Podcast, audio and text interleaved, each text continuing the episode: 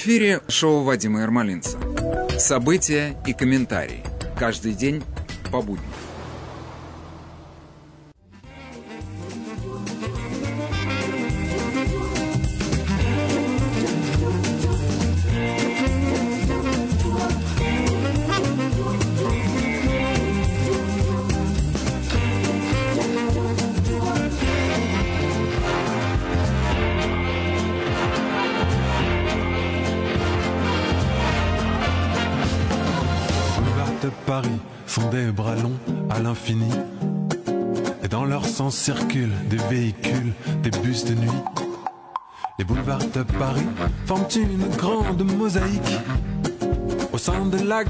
Ville résonne fort cette musique.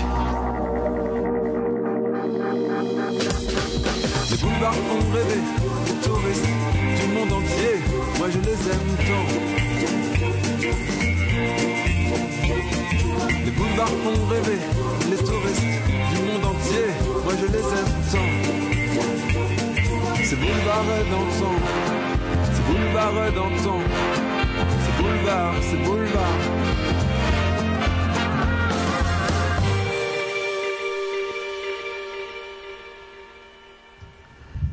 Бульвары Парижа. У меня весной как начинает солнце светить ярко и теплее становится, я хочу в Париж. И вот сейчас опять потянуло. Ох, было время, когда я туда ездил по несколько раз в году. Представляете? А потом это время прошло. Так, займемся текущими событиями. Какой Париж? Теперь у нас, конечно, сейчас открываешь газету, например, Нью-Йорк Пост, все только Акома, только Акома, как бы его снять. Но я все же не могу вот проскочить мимо одной важной, для меня самой важной темы, которая отсутствует сейчас во всех разговорах о кома. Ну хорошо, эти выступают девушки, которых он обидел. Одной он не давал прохода, это его бывшая советница по экономическим вопросам. Теперь она избирается у нас значит, на пост Манхэттен Borough Президент. Еще одна девушка говорит, что она работала в ее администрации на какой-то не очень высокой должности. Значит, она тоже говорит, что он к ней приставал и предложил ей просто вступить в интимные отношения. Ой, ну можно ли это списать? Ну можно ли? Он ей предлагал, окей, он ей предлагал. Она ему отказала. На этом все закончилось. Значит, что в этом плохого? Это то, что это происходило на работе, и он, значит, как начальник большой, губернатор имперского штата, он действительно мог на нее оказывать своим авторитетом такое давление, что она бы могла не устоять. Но она устояла. Шарлотт Беннет. Яв... У меня этот вопрос у меня не идет. Ну хорошо, является ли эта ситуация поводом для того, чтобы его снять с этой с его губернаторской позиции? По-моему, нет. Но есть какие-то другие меры для того, чтобы повлиять на нее и повлиять на него и сказать, что так себя вести нельзя. Даже уже в самом крайнем случае, если она себя такой считала оскорбленной, она могла на него подать в суд. Но это очевидно, что ей не с чем было идти в суд. Потому что эту историю о том, как он ей предлагал вступить в интимные отношения, причем она не говорит, что он предлагал ей вступить в интимные отношения, he implied, то есть он как бы давал ей понять, что он не против этого. Он на нее оказал таким образом давление. Она пошла к начальнику канцелярии, сказала, что он мне оказал давление, начальник канцелярии перевел ее в другой отдел. Она перестала, она продолжала работать там же, где она работала, она просто перестала с ним встречаться. То есть ее начальник канцелярии спросил, ты хочешь подать на него в суд? Ты хочешь какие-то начать действия против него? Нет. Потому что, наверное, она все-таки понимала, что у нее нет оснований ни для чего. Только для того, чтобы пожаловаться, что он там ей сделал такое предложение. Это повод для того, чтобы его подвергнуть импичменту или потребовать от него отставки? Я не могу этого сказать. Потом, я не знаю, это его самое главное, которое его, самая главная его обвинительница, которую он поцеловал, Линси Бола у меня не идет из головы, потому что она это терпела несколько лет, и она сейчас, избираясь на пост Манхэттен Боро президент вспомнила эту историю. До тех пор она, значит, как-то это носила глубине, глубоко, глубоко в сердце. Сейчас она избирается, ей нужно привлечь себе внимание, она привлекла. Как еще? Вот это хорошая карта, давайте ее разыграем. То у меня не идет из головы. Если он, если ей было так нехорошо с ним, если он так ее доставал, она могла либо пойти к той же самой начальнице канцелярии сказал, и сказать, чтобы ее перевели в другой отдел, либо же она могла, если это действительно были серьезные нарушения, обратиться, вчинить ему иск. Все, кто работает вокруг нее, говорили, это, это она сочиняет. Этого не было.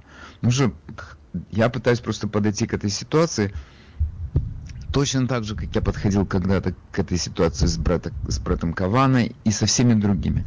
Свидетели есть, свидетелей нет. Какие-то следы преступления на тебе остались? ДНК-материал на платье голубом остался? Нет.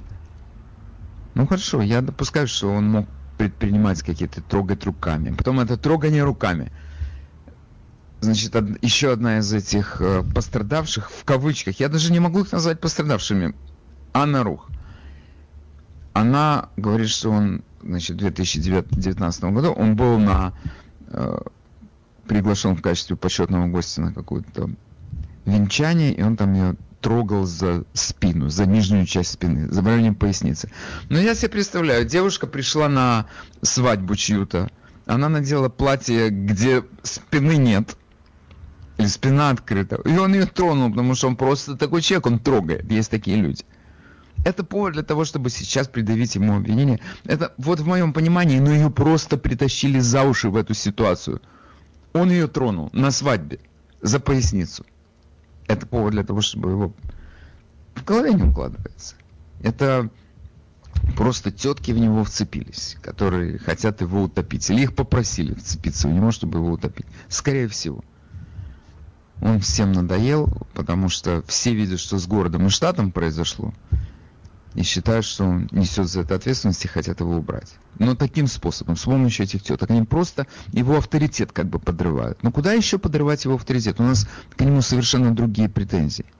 Теперь, значит, еще у нас э, появилось самое главное сообщение в этой сфере.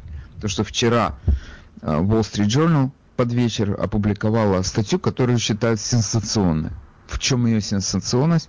Еще два сотрудника администрации Кома подтвердили то, что они попросили работников э, Департамента здрав... Э, здравоохранения, Health Department, поделить данные о смертности э, пожилых людей в дом... из домов престарелых на тех, которые умерли в домах престарелых, и на тех, которые были клиентами или пациентами домов престарелых, но умерли в больницах. Но мы как бы все это уже слышали, но просто два человека еще подтвердили, что да, мы попросили так сделать, потому что мы считали, что так правильно. Главное, что сейчас стали наконец-то говорить о том, о чем мы здесь на радио говорили с вами с первых дней этой пандемии. Масса людей в домах для престарелых умерла из-за персонала, который работал в больницах и приносил туда этот вирус. Это из-за них погибла масса людей. Они были первыми виновниками. Но у нас есть оправдание, они не знали. Они принимали обычные меры предосторожности, маски носили обычные, но этого не хватило. В то время, наверное, этот вирус был сильнее, чем сейчас, или я не знаю, что повлияло на это, но они были главными переносчиками. Значит, эти ребята из э, Комовской администрации, они сказали, давайте мы поделим тех, которые умерли стариков в больницах, и тех, которые... Но это было понятно, что они хотели сократить эти цифры. Они говорили, что у них погибло 6,5 тысяч в домах престарелых, а потом, когда посчитали, оказалось, в общей сложности погибло 15 тысяч пациентов из домов престарелых. Но они погибли в городских больницах. Эти решили сделать очень просто. Если ты погиб в городской больнице, это списали в общую смертность. Они же не прятали полностью эту смертность, но они убрали эту смертность из домов престарелых. И сейчас мы понимаем, что они сделали это сознательно. Еще два человека из администрации подтвердили это. Они подтвердили то, что мы все знали. Это что, должно усугубить вину Куома? Мы уже знаем, что он в этом виноват. Это и он, и его ближайшее окружение приняли такое решение для того, чтобы не так сильно клевали. Ну, они, собственно, они объяснили, почему это сделали. Это сделала его помощница Дероса, которая сказала, что... Мелисса Дероса, она сказала, что э, мы остерегались того, что Трамп начнет расследование. То есть у них было объяснение, они боялись внимания Трампа. Тем более Кома в это время занял такую позицию, что он постоянно, каждый день он вел эти свои пресс-конференции, за которые он Эми получил. То есть он был явной альтернативой Трампу. Очевидно, что демократы поставили, мы будем слушать этого, потому что этот хороший, а тот в Вашингтоне Рыжик плохой. Поэтому, естественно, что этот хороший, он скрывал реальные цифры. Ну, окей, это так. Это повод для того, чтобы его подвергнуть импичменту. Я не уверен даже и в этом. Но повод то, что действительно полностью, вот на мой взгляд, это, вот он заслуживает этого импичмента или от, требования об отставке, это те деньги, которые он получал от владельцев этих домов престарелых на свою компанию, для того, чтобы он их защитил от уголовных исков. Потому что э, родные тех людей, которые погибли в этих домах престарелых или в больницах, они могут обвинить эти учреждения в том, что те не предприняли необходимых мер защиты их стариков. Это реальная угроза была над этими домами престарелых. И Кума их защитил. Он сказал, он принял закон, поскольку он пользовался тем, что он царь у нас теперь стал, поскольку было э, у нас чрезвычайное положение объявлено, все, он принимал эти законы самостоятельно, ему не нужна была легислатура. И он защитил эти дома престарелых от этих исков. Они ему занесли за это деньги. Они за это деньги занесли или это просто так совпало? Вот это тема для разговора. Вот это главное. И мы об этом не говорим. Ты какую газету не копни сейчас, об этом ни слова. Почему?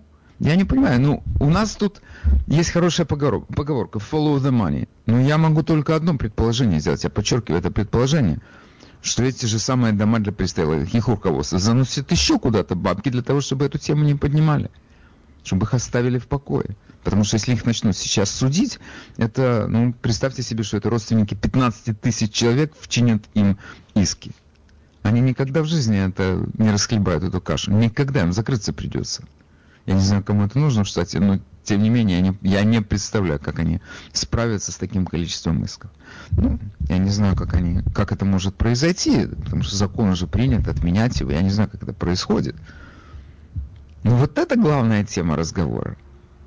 А нет, они этих трех теток э, привели, которые... Он ее трогал за спину. Я хотел бы видеть эту спину. Там, наверное, она была голая до, до разреза в одном месте. Я, такое бывает. Может быть, он поэтому ее тронул. Он не хотел, но там было открыто. Нет, это не обвинение. Что бы вы ни говорили мне, но это не обвинение. Я это не, совершенно не воспринимаю серьезно. Совершенно. Не знаю, как вы. Если у вас есть мнение по этому поводу, я рад буду его услышать. У нас телефон в студии тот же самый. 718-303-90-90. Если есть желание высказаться. С ним постоянно работала эта женщина, а, его правая рука. Это Мелисса Долороса. Постоянно. Она женщина такая, фигуристая, симпатичная. Она ничего не говорила. Он ее не трогал. Тех он трогал, а ее не трогал. Она тоже моложе его, наверное, лет на 20. Вы в эфире, мы вас слушаем. Доброе утро. А самый лучший вариант это вот на себя примерить этот кафтанчик. Представьте себе, что вашу жену или лично вас кто-то хватает за задницу. Вам понравится это? Нет? Лично я бы убил прямо на месте. Вот если бы мою жену кто-то схватил, я ее увидел. Разорвал бы. Понимаете? Понял. Вот и все. А Хорошо. то, что, а то, что все... людей уничтожили, людей уничтожили, вот которых вот убили вот сознательно, потому что они не брали туда, у них плохая страховка маленькая, и поэтому они их выкинули и умирать. Пусть чиняют иски, и пусть сидят люди, те, которые это сделали. Это мое стопроцентное ну, мнение. Ну хорошо, ваше мнение, вы глупости говорите, их же выкидывали не потому, что у них страховки нет. Зачем вы сочиняете? У пожилых людей нет, у всех есть это, это так, я, я это знаю, это мне жена сказала, потому что жена это знает. Это, это вы сказки рассказываете. Нет, это вы сказки Нет, это не сказки. Это не сказки. Это люди, которые ну, там это рассказывают. Я вас понял. Хорошо, спасибо, спасибо. вам за звонок. Доброе утро, мы вас слушаем. Вадим, доброе утро. У меня будет такой вопрос который меня интересует. Может быть, надо расследовать... Ну, как надо расследовать и прервалась связь. Ой, ну, наберите еще разочек, если успеете перед перерывом. Этих людей... Э, я хочу вернуться вот к выступлению одного трудящегося, который, о которых я сказал, что это вы глупости говорите. Значит, этих людей, пожилых людей, выбрасывали, которые пришли в себя, но они еще были опасными и распространяли вирус. Их выбрасывали, в кавычках так, из э, городских больниц. Их переводили как в реабилитационные центры. Не потому, что у них была плохая страховка. Как раз наоборот. Это был момент, когда страховки начали платить эту ковидную надбавку 20%. И дома для престарелых были рады их взять на реабилитацию. Они их и брали на реабилитацию, как бы. Но они оказывались в одних помещениях с другими людьми, которые были еще здоровы. Больницы их хотели от них освободиться, потому что это было время, когда эти больницы не справлялись с, с, с напряжением, туда хлынул поток больных людей. Мы это слышали от многих медиков, которые нам тогда звонили. Люди в коридорах лежали. Значит, руководство больниц нужно было просто освобождать койки, и они их освобождали. Таким образом, ты, у тебя кризис миновал, все, давай на реабилитацию в дом престарелых. Вот что произошло. Страховки там ни при чем абсолютно. Это, поэтому я говорю, что человек сочиняет сказки. Доброе утро, мы вас слушаем. Э, доброе утро.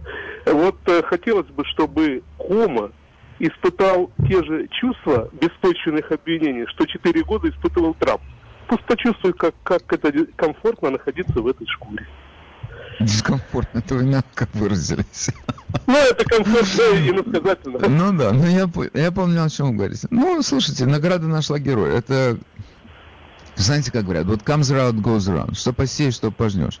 Он же, это все происходило в то время, когда он действительно постоянно бичевал Трампа или кого-то из его назначенцев. Женщинам, женщинам надо верить и так далее. Ну вот давайте да. будем верить этим женщинам. Хорошо, да. спасибо вам.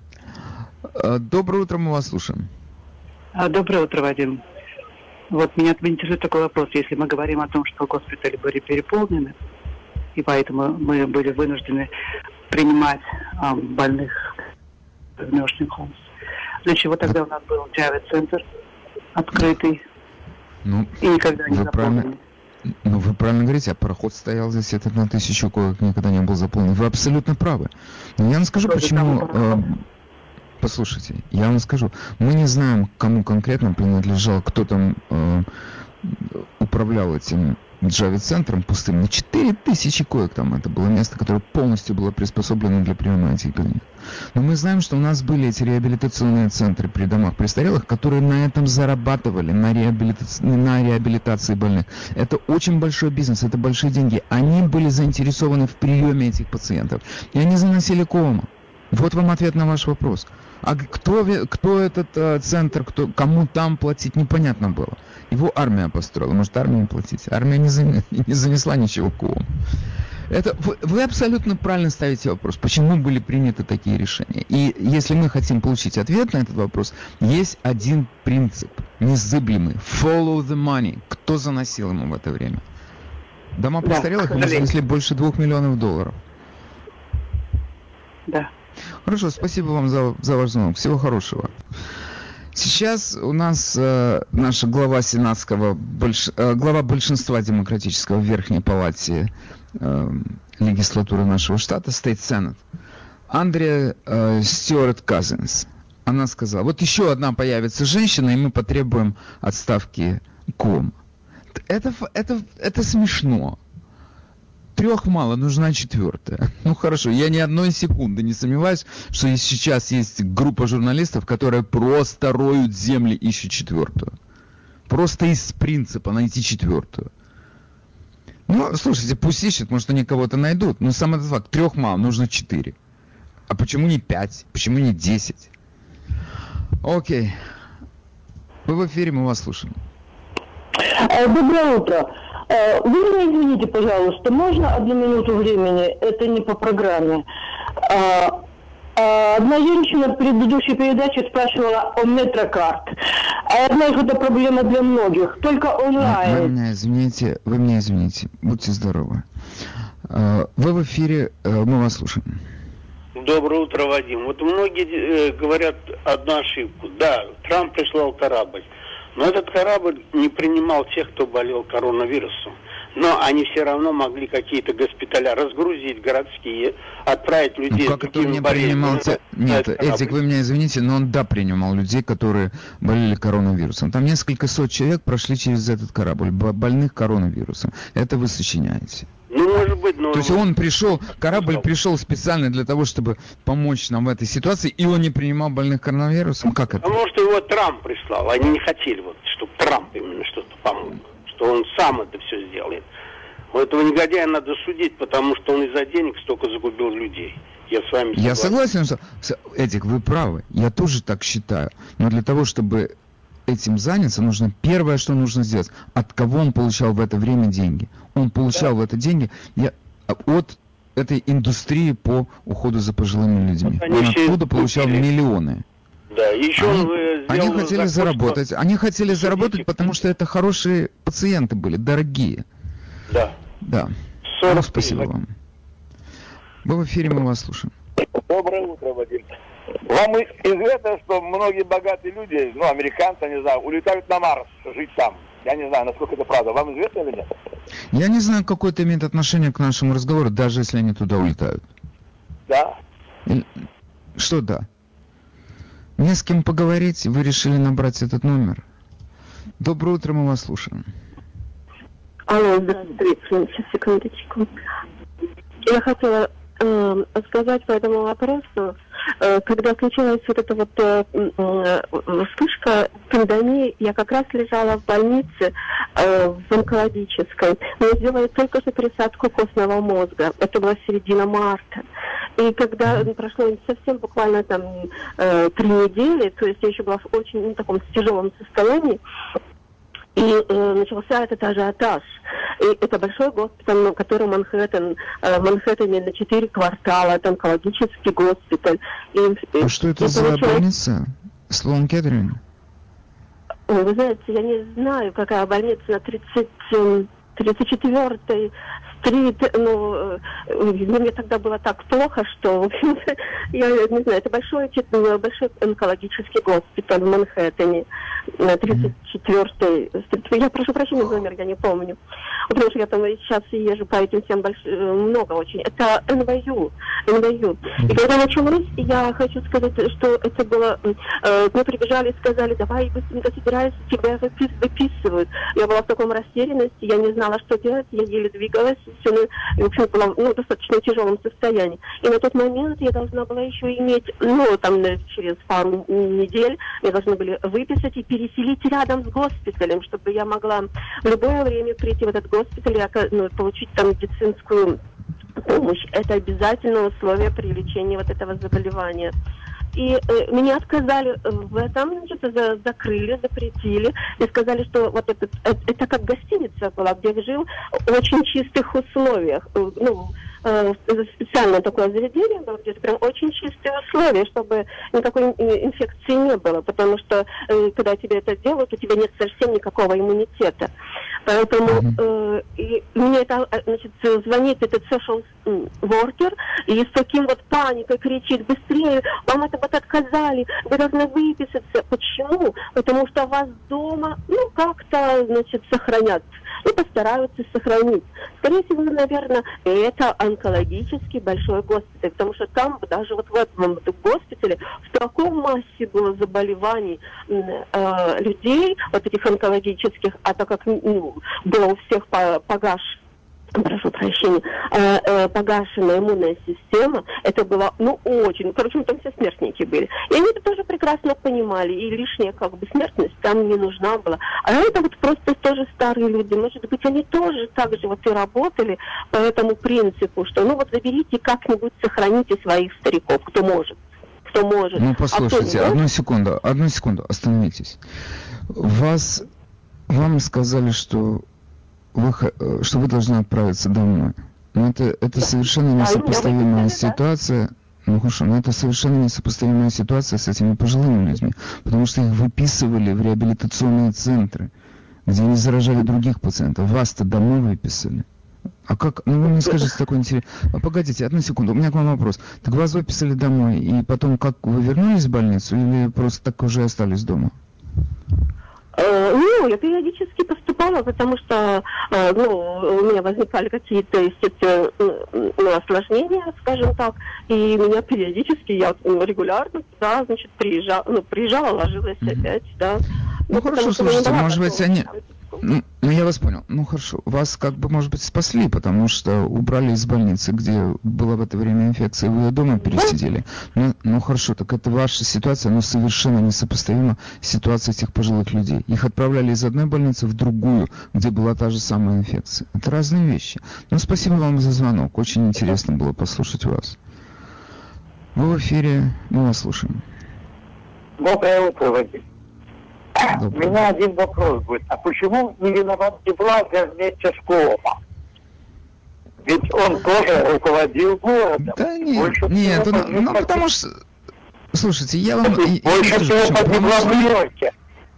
Верно, ну потому что он у нас вообще ничем не руководит. А Кома у нас руководит всем. И у нас э, городская администрация должна подчиняться в сфере медицинского обслуживания населения тем директивам, которые издает наш отдел здравоохранения штата. Health Department, это state. Вот, то есть штат этим распоряжается. Деблазио его слушается в этом. Поэтому Деблазио не виноват. И потому что у него мозгов не хватило у самого вмешаться в эту ситуацию. Вот и все. Вот, ну, мы можем сказать, что он виноват. Он, он во всем виноват, безусловно. Но в данном случае все-таки директивы исходили от Департамента здравоохранения штата. Спасибо вам за звонок. Будьте здоровы. Нет, это все-таки это самая главная тема сейчас в этом разговоре. Она ушла, она не присутствует. Это все, что сегодня ты смотришь во всех газетах. Wall Street Journal. Я не знаю, Нью-Йорк Таймс, что у меня до нее руки не дошли. Но в тех газетах, которые я читаю, ну просто эта тема ушла, ее нету. Он деньги получал, от кого он получал и за что он получал. И почему этим э, дамам престарелых дали иммунитет, на каком основании. Вот это тема для разговора. Все остальное. Они ищут четвертую женщину. Трех им мало. Им нужна четвертая. Почему не пятая? Я не знаю. Что, откуда взялась эта норма? Смешно говорить просто. Ну, слушайте, вот в этом есть какая-то инерция прессы. Если пресса о чем-то пишет, то, значит, наши начальники к этому подключаются. Его наметили просто в жертву. Больше ничего, иначе это никак не объяснишь. Заслуживает он это? За другое заслуживает. Окей, okay, я хорошо... Еще хотел одну тему коснуться. У нас тут э, важная такая, часто этот вопрос поднимается. Это у нас э, в столице нашей, DC, Дистрикт Колумбия, нагнали туда тысячи военнослужащих.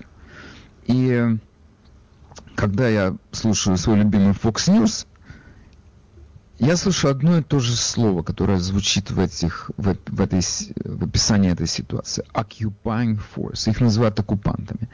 Ну, я понимаю, если бы они к нам хотя бы из Канады приехали, я бы их мог назвать оккупантами. Но это люди, которые туда приехали, это, это такие же американцы, как мы с вами. И они просто приехали из других штатов. Их прислали туда охранять эту столицу несчастную от белых супремасистов. Их называют оккупантами. Но это, на мой взгляд, это некрасиво. Это не оккупанты все-таки.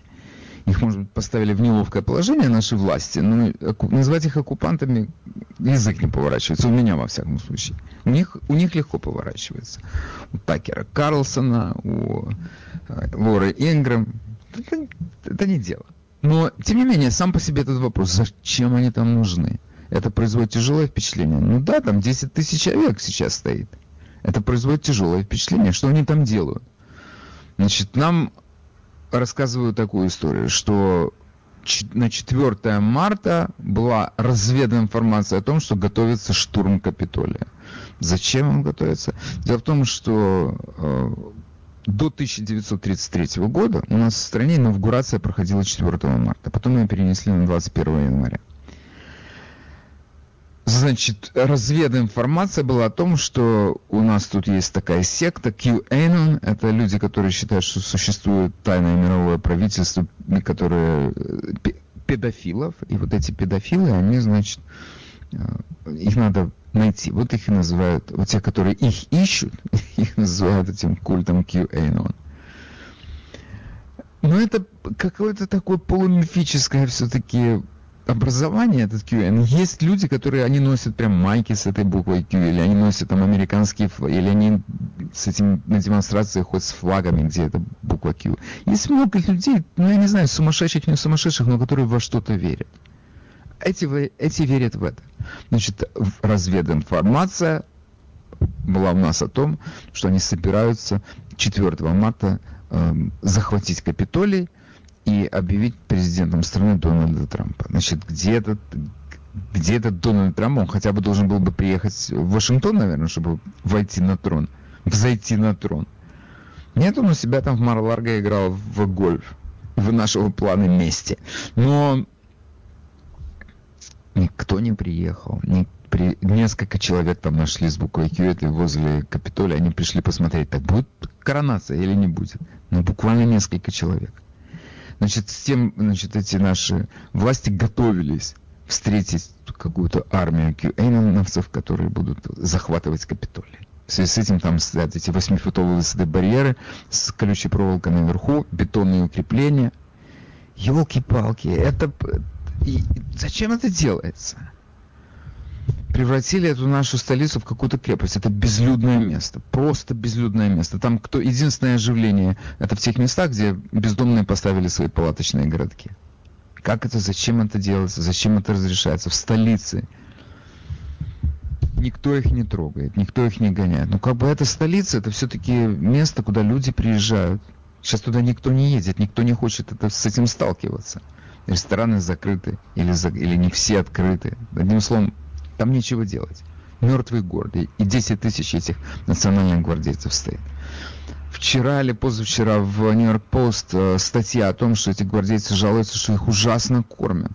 Типа там им на завтрак дают бублик с э, яблочным соком. Danish. Даже не бублик. У нас наш нью-йоркский бублик, ты съедаешь, тебе хватает его на полдня. Им не бублик дали, ему дали Danish. Это такое, знаете, в целлофановой оберточке. И яблочный сок. Потом им дают на, когда им привозят э, ланч, там недоваренное мясо. Они показывают эти там какого-то ужасного вида. То есть они там просто сырое мясо им дают. Сверху оно обжарено, внутри сырое. Very rare. Blue. Губернатор одного из штатов, который прислал туда этих, возмущается, как вы кормите моих людей. Как вы кормите моих людей? Забери к себе обратно в штат. Как у нас это произошло с несколькими такими отрядами. Их забрали обратно. Потому что не хотят губернаторы, чтобы их люди там жили где-то на полу в гараже.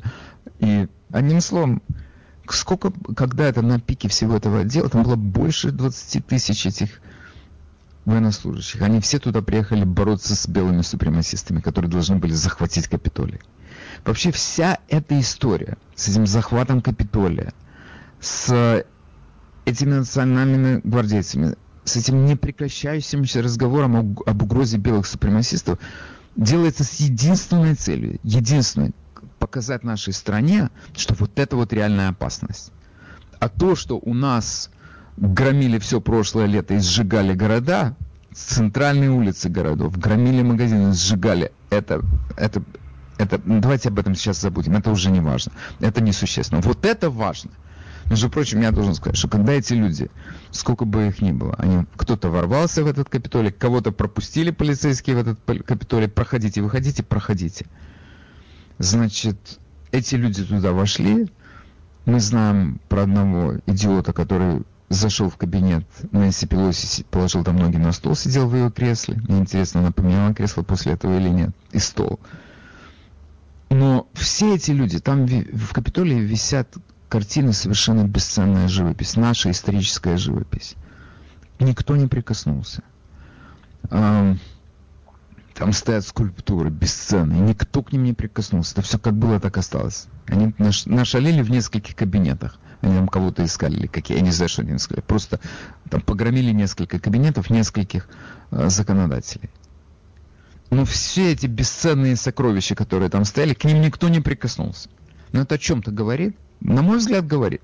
На стене никто не написал каких-то, я не знаю, какие-то лозунги супремасистские. Никто. White Power, например. Никто этого не написал. Этого не было. Но их называют, ну, эти люди, да, это страшная опасность для нашей страны. А вот те люди, которые разгромили, которые заставили нашу здесь Пятую авеню задолбить, закрыть э, фанерными щитами от начала до конца, это нормально. И это все делается с единственной целью. Ты какой-то не включишь левый канал сейчас, эта тема не уходит. Белые супремасисты, штурм Капитолия, захват власти. С единственной целью, чтобы люди забыли о том, что было прошлым летом. Но я не могу это забыть. Как-то эти пожары, они у меня из головы не идут. И у меня к вам такой вопрос. А как вы считаете, что вот сейчас должно быть у нас в столице? Там эти армия это должна быть или нет? Или можно это все распустить и вернуть к, к такому состоянию, как это было раньше? У нас телефон в студии 718 303 90 90. Или вы все равно опасаетесь того, что там у нас может что-то произойти в столице? Есть такая опасность. Есть опасность или нет? Для меня это все-таки загадка чем это делается, и сколько нужно этих людей там. Доброе утро, мы вас слушаем. Доброе утро, Вадим. Вы спрашиваете, что там нужно? Там нужно еще противотанковые ежи и аэростаты. Угу. Для полноты картины.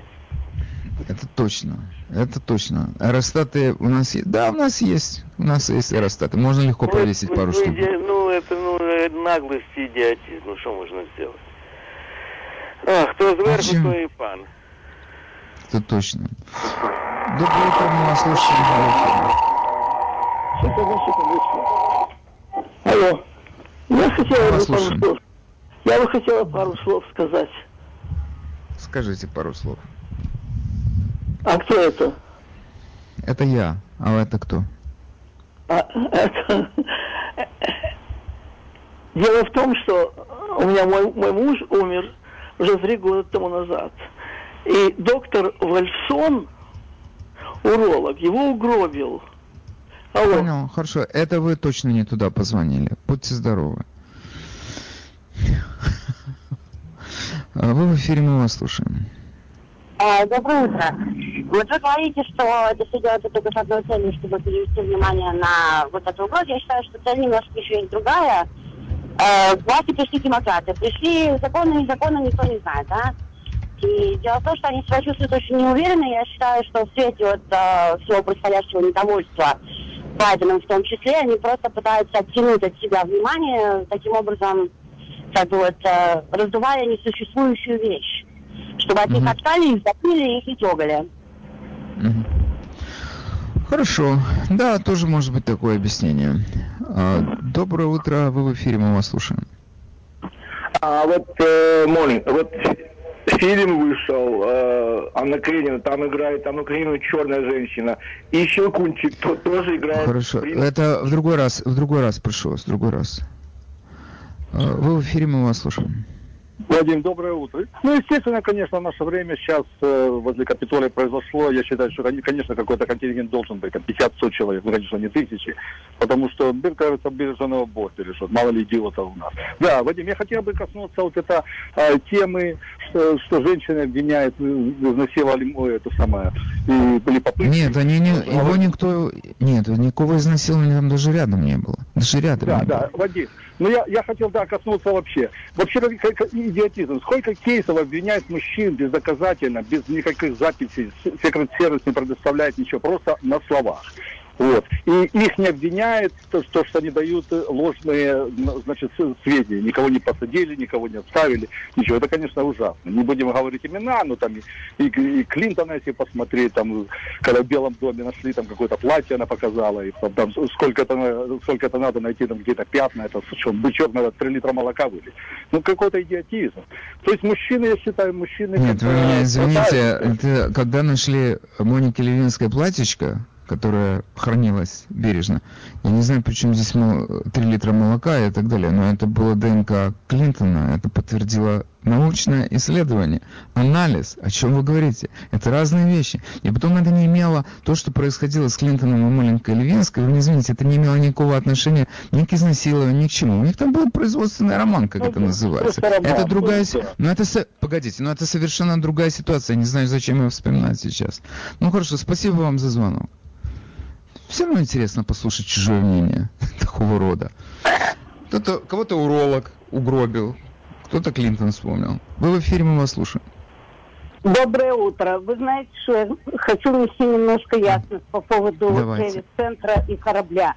У меня Казан, 92-летний, попал с ковидом в больницу где-то 16-18 марта в Маймонидис госпиталь или в другой, не знаю, в Бруклине. Через три дня его отправили, он живет дома, э, его отправили в rehabilitation center в Бруклине, потому что было такое указание. Слава тебе, Господи, он выжил. Но эти корабль и Javits-центр открылись значительно, значительно позже. Где-то летом они уже только открылись. Поэтому mm-hmm. вот эти вот два-три месяца их еще не было. Я это вас понял. не было Хоро... одновременно, это... понимаете? Я вас, вот я вас вот понял. Мы... Это да. важно. Я большое вас спасибо. да. На здоровье. Да, большое здоровье. вам спасибо. Okay. Вы в эфире, мы вас слушаем. Доброе утро, Вадим. А вы слыхали, что они запросили 31 миллион долларов на ремонт Капитолия? Вот это очень важно. Спасибо. Ну, там очень дорогие у них маляра работают. Это все, что я могу сказать. Окей, спасибо вам. Хорошо. Я, меня это ничего, меня это не удивляет. Там люди, которые сидят у нас э, в Вашингтоне, они денег не считают. У них много наших денег. У них много. А, вы в эфире, мы вас слушаем. Доброе утро. Вадим, доброе утро. Саша, я считаю две причины, почему там находятся гвардейцы и заборы все. Первая, они боятся народ и Трампа. Вторая, наш президент с его головой может идти по коридору Капитолия, увидеть открытую дверь и пойти гулять по Вашингтону с чемоданчиком с красной кнопкой. И Это вы имеете в виду нашего нынешнего президента, да?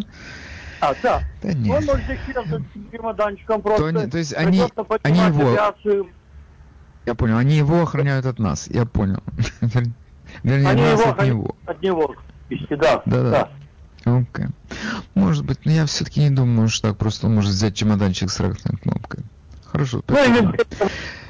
Я должен сказать, когда мы говорим о состоянии здоровья нашего президента, у нас у многих возникло такое ощущение, что ну, да, да, он такой пожилой человек, конечно, это все понятно, но как-то сейчас нормализовалась ситуация. То есть во время выборов было не очень хорошо, а сейчас уже хорошо, приемлемо. На днях он выступал, эта трансляция шла по я не знаю, по видеоканалу, и он отвечал на вопросы собравшихся там э, журналистов, и он сказал э, последние такие слова, он устал так довольно сказал, если у вас есть вопросы, я на них отвечу. И дальше такая фраза прозвучала, делайте, делайте со мной, что хотите. Do what you want with me. Это так было странно, как, как будто уставший такой человек, которого, э, которому санитары сказали, что сейчас вот надо будет сделать то-то и то-то. Он сказал, ну хорошо, делайте со мной все, что вы хотите. И тут же эта передача, трансляция окончилась, конец фильма. Вопросы не принимаются. Синяя заставка с гербом, э, с гербом, все. Ему предстоит, между прочим, выступить с обращением к стране. Как он будет выступать, это загадка. Не представляю себе. Доброе утро, вы в эфире. Здравствуйте. А, извините, сразу говорю, что моя идея совершенно кажется бредовой, параноидальной, но поскольку я о ней подумал, а вы высказали свои опасения, не то чтобы опасения, а наблюдения, что происходит в, э, в Вашингтоне, если позволите, я скажу, что... Я вам, конечно, позволю, да. потому что у нас здесь такие бывают бредовые звучат мысли, что вы никого не испугаете самыми бредовыми. Мы вас ну, слушаем. Спасибо, хотя бы посмеетесь. А, я да. думаю, что все это... Не думаю, а думаю, что все это для того, чтобы сделать переворот не справа, а слева. Сначала изобрести повод, чтобы э, вести комендантский час, а потом обвинить всех правых консерваторов в том, что они готовили заговор, и, собственно, на этой волне прийти к власти. То есть убрать, арестовать всех э, депутатов Конгресса в обеих палатах, да? Вы знаете, я говорил э, с людьми перед тем, как было голосование. Левые говорили, даже сами признавались, что Трампа э, паблик медиа демонайст. То есть делают из него дьявола. Если они сделали из него дьявола, и многие проголосовали против Трампа, почему такое не может случиться еще раз? Слушайте, все может случиться. Хорошо, спасибо вам за ваше выступление. Тоже интересно было. Как-то в любом случае ближе к теме, чем уролог, который кого-то отправил на тот свет. Паразит такой. Вы в эфире, мы вас слушаем. Доброе утро. Э, здравствуйте. Я считаю, что э, новые назначенцы э, ЦРУ и других органов, которые сейчас их назначили, они просто сейчас, мне кажется, отрабатывают свои деньги и вот такую политику ведут, чтобы показать их великую значимость в отношении вот этого 4 числа. Вот это такое у меня мнение. А то, что они боятся, это факт. Все, спасибо большое. Нет, ну что, вот, ну реально, вы считаете, что действительно они боятся? Мне, они, все-таки я думаю, что они как-то реально оценивают эту ситуацию с этими, с возможным появлением милиции в Вашингтоне. Какова, ре, какая реальная опасность этого? Я, например, в это не очень верю. Я не думаю, не очень верят. Но они хотят создать видимость того, что такая опасность существует. Для них сейчас они демонизируют не Трампа, они демонизируют всех его сторонников. Вот эти 74 миллиона человек, они их всех представляют белыми супремасистами, и еще они, у них есть своя милиция. И вот они могут прийти в Вашингтон и захватить власть. Вот это вот идея, которую они насаждают сейчас по стране. И для насаждения этой идеи им нужно, чтобы там стояло 10 тысяч национальных гвардейцев которых кормят хрен его знает как, и которые спят непонятно где. Вот это вот их задача, создать имидж опасности. Но я уверен, что они сами знают, что этой опасности нет. Уверен в этом. Вы в эфире, мы вас слушаем. Доброе утро, Вадим Александрович.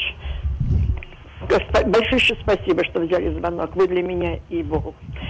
Делайте мой день каждый день, правда. Особенно вашими спасибо. колкими репликами.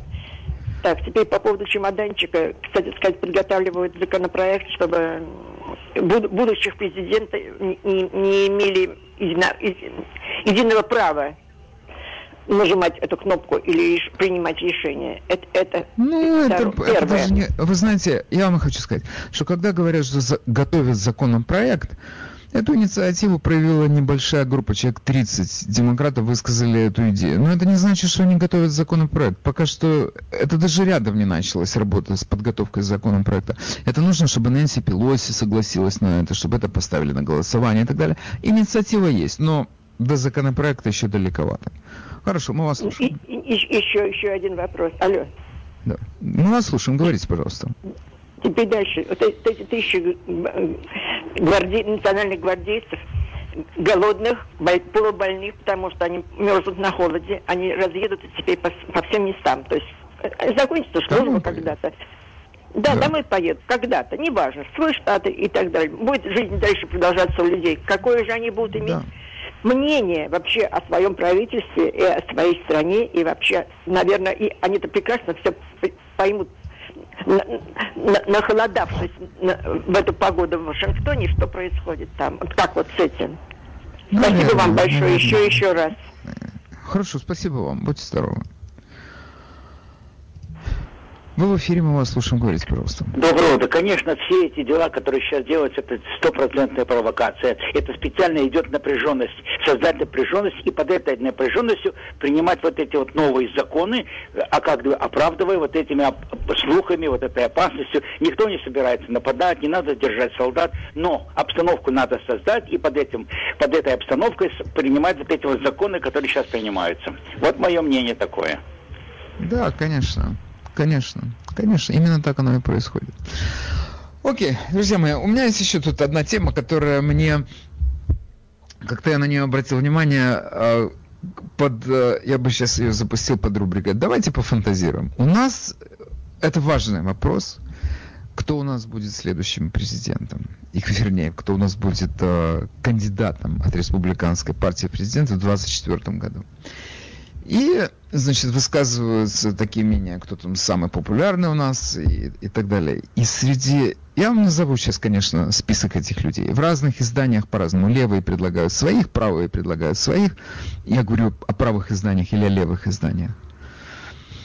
И мы с вами проведем такое голосование, кого вы считаете лучшим кандидатом. Я э, вам сообщал об этом уже о том, что когда у нас здесь был этот слет консерваторов в Орландо, то Трамп сказал, посмотрим, может быть, я буду. Бог даст. Или одним словом сказал такую фразу, что не исключает того, что он будет избираться. Но совершенно понятно, что его главной ролью сейчас это будет мобилизация сил для того, чтобы вернуть Палату представителей и, может быть, Сенат. Ну, Сенат, не знаю как, но с Палатой представителей это как-то попроще будет задача. И главное, там этот перевес сейчас 5-6 человек, это кажется, что это очень возможно, очень реально. Есть масса штатов колеблющихся, потом сейчас эти начинаются у нас безработица и проблемы. Это очевидно, что это у нас коснется многих людей, и многие люди будут активнее во время выборов 22 года. И Трамп, конечно же, сыграет нам свою роль. Я думаю, что он начнет ездить по стране. Потом еще есть э, интересная новость. У нас, э, вы знаете, что уже объявил, объявился кандидат, который будет избираться против Лиз Это потрясающая история уже, значит, это представьте себе, что человек, когда делает такое заявление, то э, это начинается тут же сбор денег. И это именно сейчас, когда ее все не переносят, ее считают, что она предательница. И причем она не просто предательница, рядовая какая-то там мелкая сошка. Нет, это человек, которого считают в республиканской партии человеком номер три в Палате представителей. И, значит, э, кто это? Это некто Чак Грей, республиканец, который в Вайоминге, он сейчас э, местный политик, он э, state representative. Значит, он будет из местной легислатуры. Его знают. Партия его знает, он проверенный человек. Это все начинается уже сбор денег. Это у Лиз Ченни уже есть конкурент на выборы 22 года. Я не знаю, конечно, удастся ли ему сдвинуть ее, потому что за ней, я думаю, стоят это, все эти неоконы так называемые. Но есть такое, есть уже у нее конкурент. Но это как бы не увеличит числа республиканцев, и даже если он выиграет, это не увеличит числа республиканцев в Палате представителей, но тем не менее это уже движуха началась. Трамп наверняка будет играть в этом свою роль. Но вопрос, кто будет у нас в 2024 году, остается открытым. Трампу будет 78 лет.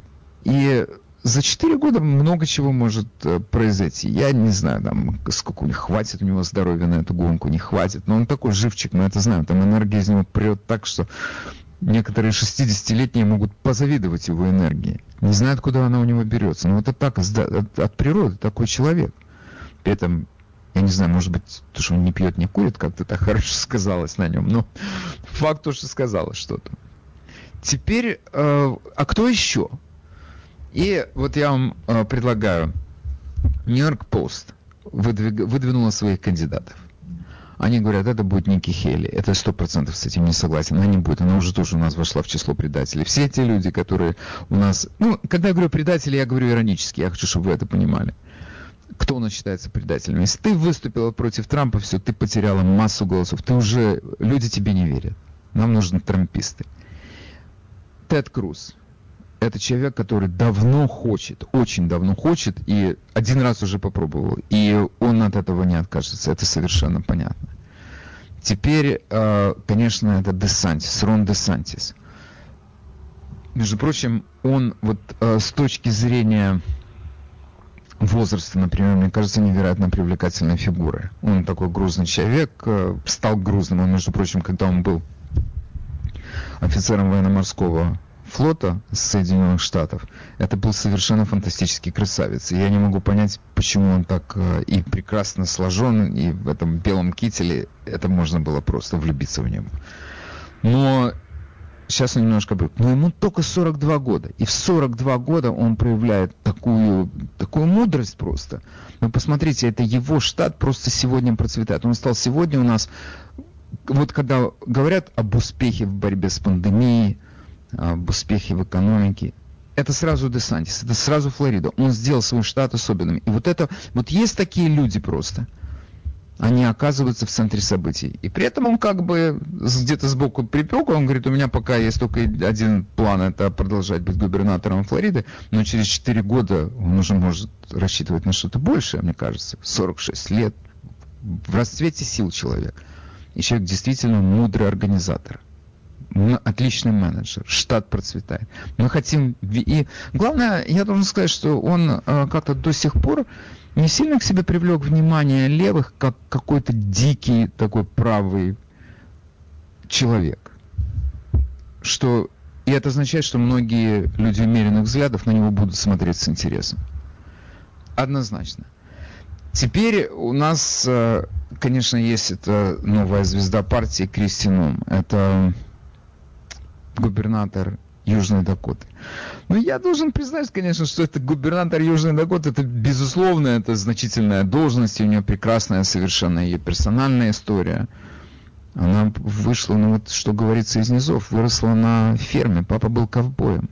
Она все это знает, э, ну, она работала в этом, она была менеджером этой фермы после смерти отца. То есть она человек труда, и она вышла из этой среды, и никаких там Ivy League Universities, она кончила самые обыкновенные колледжи у себя в своем штате, и потом стала представлять этот штат в Конгрессе, потом стала губернатором. Но мы понимаем, тем не менее, что на карте каких-то ценностей Южная Дакота это Южная Дакота, а Флорида это все-таки Флорида. Поэтому Десантис у нас это чуточку повыше стоит.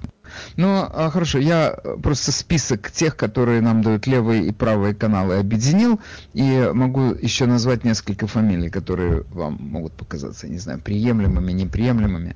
Но говорят еще помимо сенатора Теда Круза, есть еще два сенатора, которые считаются, но, может быть, они заявят свои э, права на Белый дом. Это Джош Хоули, э, сенатор из Миссури, которого считают правее некуда, и более умеренный Том Колтон из э, Арканзаса. Канзаса. Вот он, может быть, в гонку вступит Марко Робби, но у меня почему-то, не, не знаю, у меня такое ощущение, что он сейчас не тот человек, который привлекает к себе внимание. Он как-то отошел в тень. Во время, до 16 года он был просто на виду у всех. Сейчас он отошел немножко в тень. В общем-то, как и Тед Круз. Хотя Тед Круз наверняка вернется в гонку. Но Хоули и Колтон это два таких главных человека. Но, э, ну и я добавляю в этот э, список Кристином из губернатора э, Южной Дакоты. Но есть еще два персонажа, о которых говорят и я как-то говорят настолько серьезно, что я, представьте себе, что я подумал, что вот все это надо обсудить точно. Как вы к этому относитесь? Во-первых, это Иванка Трамп. Я не знаю. Она очень импозантная женщина. Я, в моем понимании, это не красавица, но тем не менее, ты на нее смотришь, она производит на тебя сильное впечатление. Она хорошо сложена, она милая такая блондинка, и я знаю, что тут у нас полстраны было в нее влюблено. И она говорит хорошо, она так заводит публику. То есть, это, тем не менее, у меня как-то не поворачивается язык назвать ее достойным кандидатом она хороша где-то вот именно так подзаводить толпу в качестве дочери Трампа. Но мы ждем все-таки человека, который туда придет на этот пост, что это будет человек с сильным менеджерским опытом, и, я не знаю, нужны, он должен быть юристом, не, не должен, потому что когда мы, например, говорим а, Джош Холли, Тед Круз, а, Том Колтон, это все люди с юридическим образованием и с юридической практикой. И мне кажется, что это важный такой квалификационный э, пункт в биографии человека, который хочет э, избираться на пост президента. Когда мы говорим об Иванке Трамп, ну мы знаем, что она выросла в менеджменте Трампа, но достаточно ли это для того, чтобы руководить страной? По-моему, нет. Это, это совершенно напрасная даже такая. Но, тем не менее, ее назвали. Но есть один персонаж, который, мне кажется, действительно привлекает внимание э, правой аудитории это наш самый популярный консервативный комментатор э, Такер Карлсон. Я сейчас просто, ну я обращаюсь к тем людям, конечно, которые смотрят его. И у меня нет вечера, чтобы я не смотрел Такера Карлсона. Я иногда просто с, чувством глубокого удовлетворения отмечаю то, что то, о чем я говорил, то он говорит вечером. То есть мы говорим с ним об одном и том же. Для меня это важно потому что для меня это как индикатор того, что я говорю действительно о важных проблемах этой страны, которые касаются всех американцев. И, и снова тот же самый вопрос. Э, я прекрасно понимаю, что он из тех людей, которых вот называют патриотами 100%. Он любит эту страну, это его страна. И он что называется, готов жизнь за нее дать. Он, между прочим, рискует очень сильно, и когда он говорит то, что он говорит. И жизнь его непростая в этом отношении. Его дом был э, подвергся нападению, его жена подверглась нападению. То есть он... Э, вынужден был уехать из Вашингтона, где он жил раньше. Я не знаю, никто, ну, наверное, кто-то знает, где он живет. И был, между прочим, один очень напряженный момент, когда Нью-Йорк Таймс, когда они написали о нем статью, они, между прочим, э, в Нью-Йорк Таймс высказывали идею того, что и писали об этом как о страшном кошмаре этой страны что Такер Карлсон может стать президентом этой страны. Но опять у меня тот же самый вопрос. Он, у него нет юридической практики. Он действительно он любит эту страну, и он многие вещи понимает, какие рычаги надо двигать. Он это понимает однозначно. Например, мало кто об этом знает, но в 2019 году он был тем человеком, который поехал к Трампу в Мару-Лаго, и добился того, чтобы тот э, объявил э, карантин и перестал принимать людей за границу. Он был тем человеком, который толкнул Трампа. Это малоизвестно, но это, но это так. Но опять же, вопрос, как он справится с работой президента страны. И самое главное, он сам говорит, э, я, меня это не интересует, мне нравится та работа, которой я занимаюсь. Он получает не очень много, 4 миллиона в год, говорят, но по сравнению с другими. Но я вспоминаю сейчас, та же самая была история с э, Биллом Морали. Та же самая история. Он такой был грамотный, и он так просто убедил всех, что он самый главный человек в стране. Во всяком случае, для людей справа он был самым главным, самым мудрым. Он должен избираться на пост президента. Но он сказал, это меня это не интересует. И теперь он сейчас у нас подвязается на таких второстепенных ролях. У него, у него конечно, есть э, э, свой подкаст, и там есть люди, которые его слушают, но сколько раз я не включался, это он такой надувной, как он все знает, и он все понимает лучше, чем кто бы то ни было, но тем не менее он немножечко ушел уже так с первой роли, далеко даже не на вторую. Но, э, слушайте, у каждого человека есть звездный момент, у каждого. И потом он уходит. Единственное исключение из этого правила, это был Раш Лимбо, которого тоже прочили в президенты. Столько лет он был на радио, и столько лет он все время был на этой волне. Это, это просто был уникальный случай. Хорошо, сейчас я бы хотел ваше услышать меня. А как вы считаете, кого вы видите э, кандидатом в президенты в 2024 году? Э, вы в эфире, мы вас слушаем. Алло, доброе утро. А, вы сейчас затронули такой вопрос, а, кого видим как бы в будущем на пост кандидата в президенты в 2024 году. Я хочу напомнить тот момент, когда, вспомните, в сентябре прошлого года был съезд э, республиканской национальной партии, когда выдвигался Трамп. И выступление генерального прокурора Кентаки. К сожалению, я забыл его э, имя и фамилию. Молодой черный человек, прекрасно. А, да, я знаю, о ком вы говорите. Да, да, да, да, я знаю, о ком вы говорите, но сейчас я не могу вспомнить его фамилию. Да, да, говорите. Прекрасно, прекрасно его послужной список, как он все сам добился, учился, прекрасно все понимает. Я бы хотел видеть такого человека а, на посту главы нашего государства. Вы знаете, эм, это, э, это хорошая э, ну, ну, я понимаю, это хорошее э, предложение. Но вы знаете, у нас э, так получается, что если это черный человек, давайте его... Дэниел Кэмерон, его, э, если не ошибаюсь, да? Да, да, да. Значит, супер. его... Э, да, но, значит, у нас так получается, что если это женщина или это черный человек, давайте его будем двигать, он у нас... Он, он лучше пройдет. У, у левых э, он не пройдет лучше. Потому что левый ты, ты черный, но ты республиканец, ты консерватор, все, у тебя нету шансов. Ты для них предатель, ты для них дядя Том, ты для них не существуешь. Поэтому я даже не считаю, что это э, как-то, ну, это козырная карта. Но он, безусловно, вы знаете, я вам так скажу, что если бы, например, у нас какой-то республиканец победит в 2024 году, то это великолепный кандидат на пост Attorney General. Великолепный. Ну, да.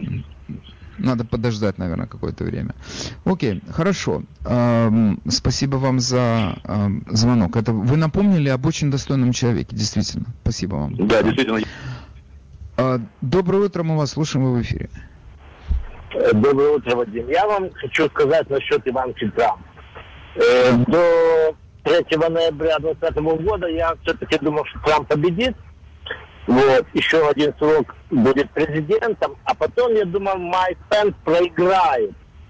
И будет президент-демократ. А уже после демократа, это уже получается 32 год, я думаю, что Иванка Трамп стала бы президентом. Тем более, что в этой стране есть запрос на женщину-президента. Ну, Алло? Слушай, ну я вас понял. Слушайте, ну как вы сами? Вот поставьте себя на место демократа. Это очень важно. Это мой, я вам скажу, это мой принцип жизненный. В любой конфликтной ситуации я ставлю себя на место своего оппонента, для того, чтобы посмотреть, как он видит меня или как он видит моего кандидата. Или видение какой-то ситуации. Ну вот представьте себе на одну секунду, что вы левый, левее некуда. И у вас, какие бы у вас были просто претензии, вот так, как говорится, вот сейчас сходу, какие бы у вас были претензии к Иванке Трамп? Я вам скажу, какие. У нее нет квалификации. Это моя главная к ней претензия. Она невероятно привлекательная женщина. Невероятно. Но, как, говорит, как говорили в Одессе, хороший парень – это еще не профессия. Правда? Вот это тот самый случай. Нет? Вы так не считаете? Да, вы, вы правы, но все-таки еще до того момента еще очень много времени. Вот. И она приобретет, она, она получит. Думаю, что ее бы понатолкали, я думаю. Ну, хорошо, окей, вы так думаете, значит, вы так думаете. Хорошо, спасибо вам за звонок. А, доброе утро, вы в эфире, мы вас слушаем. Всем здравствуйте, Яков меня зовут. Вадим, вы совершенно не учитываете в своих предположениях роли влияния элиты машины республиканской партии. Парти... К номинации она не, про... не допустит людей, кроме как типа кто Теда Круза. Угу. Да, вот, объясните почему. Я, об, объясните почему. Я хочу понять Потому вашу. Что они, что... они пропустят людей, которых они понимают, которые предсказуемы и так далее. Угу. Угу. Ну слушайте, э, если вы возьмете выборы 2016 года, то вся партийная машина не пропускала Трампа. Потому Это что они его не понимали. Эти... Ну, знаете, а почему Я сейчас... Я был очень удивлен, когда, он, когда они его пропустили к номинации. Ну что значит они пропустили? Это голосуют э, в низовых организациях. Простые люди голосуют. Да, но я это же, они могут... вы, вы, вы не учитываете роль э, этой машины. Ну, я, слушайте, я учитываю, но мне кажется, что эта машина бывает дает, дает сбой. Именно, кстати, ну я поэтому и говорю, что Трамп Иванка не пройдет. Потому что машина ее не пропустит. Как, что значит машина? Люди внизу. Они ее не видят как э, лидером. Она симпати... она очень привлекательная женщина. Но этого мало. Ну все, что связано ну, когда... с Трампом, они не пропустят. Э, то есть Иванка Трамп просто ближайшие э, а, 20 выборы. Я, я, окей, вы знаете что? Я учитываю машину, нет, но мы с вами сходимся в том, что они Иванку не пропустят. Я с вами согласен. Кого вы видите таким реальным кандидатом? То есть, вот по-вашему, это Тед Круз, да? Из, из сегодняшних Тед Круз. Еще впереди почти три, три с половиной года будем посмотреть. Ну, это понятно, что мы будем посмотреть. Ну, хорошо, спасибо. Вы считаете, что он... А какие, например, у Такера Карлсона? Вы его видите как кандидата на президентский пост? Нет. Я тоже. Честно сказать, я тоже. Хорошо, спасибо вам. Доброе утро, мы вас слушаем. Доброе утро, Вадим. Ну, безусловно, Тед Круз. Иванку Трамп я тоже не вижу. Безумно привлекательная женщина, но она очень молодая, она как бы в тени, и она будет вызывать, как мне кажется, очень много антагонизма у независимых. Потому что 100%. она Трамп. Потому что она Иванка Трамп. Теперь Такер Карлсон, безусловно, безусловно, гени... ну, гениальный, ну, идеальный журналист, как бы правый. Но как бы так в шутку ему нужно научиться завязывать галстуки. Иначе его к президентству не допустят. Ну, э, него, я вам хочу сказать, не, на одну секунду, у него галстуки завязаны нормально, он просто их так любит э, завязывать. Но если вы посмотрите, какой галстук был у Трампа, это, который заканчивался где-то в районе колена, это, вот это, и это ему не помешало. Да, галстук да, да, но тем не, менее, тем не менее. Ну да, Тед Круз, я думаю, что Тед Круз э, наиболее вероятный кандидат от республиканской партии. Он был мой фаворит, в принципе, в 2016 году. Я очень вы сейчас, ну хорошо, хорошо. Если вы сейчас возьмете людей из э, сенаторов, э, которые часто появляются на экране, то я однозначно скажу, что и Том Колтон, и Джош Холли, э, они чаще появляются сейчас на экране, чем Тед Круз. То есть это... Совершенно верно, сказать, да, да, но... Ну. Но Холли, он чересчур правый, ну, его же заклинивает. Так это именно то, ну, а в чем это, ну, что он чересчур правый? Ну, во всем его мания. Ну, как бы, чтобы детально, ну, во всем, вот, вот у меня его представление. Опять же, он оттолкнет от себя очень много независимых. А кого бы я еще приписал бы, может быть, но как бы это может быть Дональда Джуниора. Но опять же... Опять же, это, это фамилия Трампа, я так понимаю, что она сейчас... Фамилия Трамп, да, фамилия Трамп. А, ну хорошо, а я вам еще, а я подкину еще двух персонажей, которые, может быть, вам понравятся. Во-первых, это Майк Пенс, а во-вторых, это Майк Помпео, два Миши. Это солидные люди, между прочим, это, это люди, которые были с Трампом до конца. Были до конца, но у Майка Пенса абсолютно нет, абсолютно нет харизмы. Ну, абсолютно нет. Как второй человек, он хорош, но как первый ну, не знаю, не вижу его в роли президента. В роли кандидата. Окей. Okay. Хорошо, спасибо. Будьте здоровы. А, мы вас слушаем, вы в эфире, говорите, пожалуйста. Э, доброе утро. Да, доброе утро. Дальше. Э, я хотела бы сказать, что Майк Помпео блестящая, э, блестящая кандидатура. И, но а Майк Пенс, я не думаю, что он сегодня, после того, что случилось, будет эм, хорошей кандидатурой. Вот Майк Помпео или Тед Круз. Окей, okay, хорошо, спасибо вам. Это вообще, я, честно сказать, не ожидал этого, но действительно как-то Тед Круз у всех, э, если вы обратили внимание, это фамилия, которая звучит чаще других. Ну хорошо, посмотрим. Вы в эфире говорите, пожалуйста. Доброе утро. Доброе. Э, как вы думаете про Ники Хелли? Я думаю, что у нее шансов нет никаких, потому что для партии она, для, понимаете, э, для избирателей этот человек должен быть трампистом. Она уже выступила против него, и ее карта бита, я так считаю. Ее карта бита, буквально. Вы в эфире, мы вас слушаем. Лишь одно слово. Хочу напомнить, что Иванка Трамп родилась в Словении. Исключается. Что вы говорите? Я даже этого не знал. Это для меня большая новость. Она родилась в Словении. Да. Ну да, ну, она... Конечно, Нет, я этого не знал, но это новость для меня. Окей, я ее исключаю из списка. Но, между прочим, Тед Круз тоже родился не в Америке, правда? Он родился в Канаде, если я не ошибаюсь. Окей, тем не менее, это ему не помешало участвовать. Он, он был с родителями, которые считаются американскими гражданами, поэтому ему засчитали факт американского гражданства. Может быть, на этом же основании и Иванку будет считать американкой. Но это надо проверить. Хорошо, спасибо вам. Это интересная история, я даже не знал. Окей. Доброе утро, мы вас слушаем. Доброе утро. Я, наверное, не буду оригинально. Мне кажется, что топ лидерс это будет а, блестящая кандидатура Помпео. Согласно а, с Attorney General или, или VP, как а, Дэниел Кэмпбелл, я считаю, что он блестящая личность. Да. И, наверное, это турист, хотя, а, ну, Марк Майк Помпео. Я полностью исключаю а, Пенса, потому что считаю его поведение неэтичным. И он никогда не будет белым. Из-за того, что он пошел, э, из-за того, что он просто э, не, да. вы считаете, что он не должен был 6 января поступать так, как он поступил, да? Да, мне так кажется. У него у него была возможность а, предоставить платформу обсуждения, которой он не воспользовался. А, ну, после вот этого, этом слушайте, но я вам скажу, что вы должны все-таки э, дать поправку на то, что произошло в Капитолии. Их всех эвакуировали, то есть они там крепко перепугались, и он это я все может понимаю. Я я понимаю, я понимаю, что нужна уникальная смелость на, на подобные поступки. Опять-таки, не защитить Трампа, а дать платформу обсуждения. А, и в этом плане, мне кажется, это не, это не мужчина, который может быть лидером. Он хороший второй, но не первый. Спасибо большое. Ну, да, это, слушайте, мне нравится ваша логика. По крайней мере, я могу понять, действительно, возможно, это так. Окей. А, вы в эфире, мы вас слушаем. Доброе утро. А я бы в качестве кандидата в президента предложила Линдзи Грэм.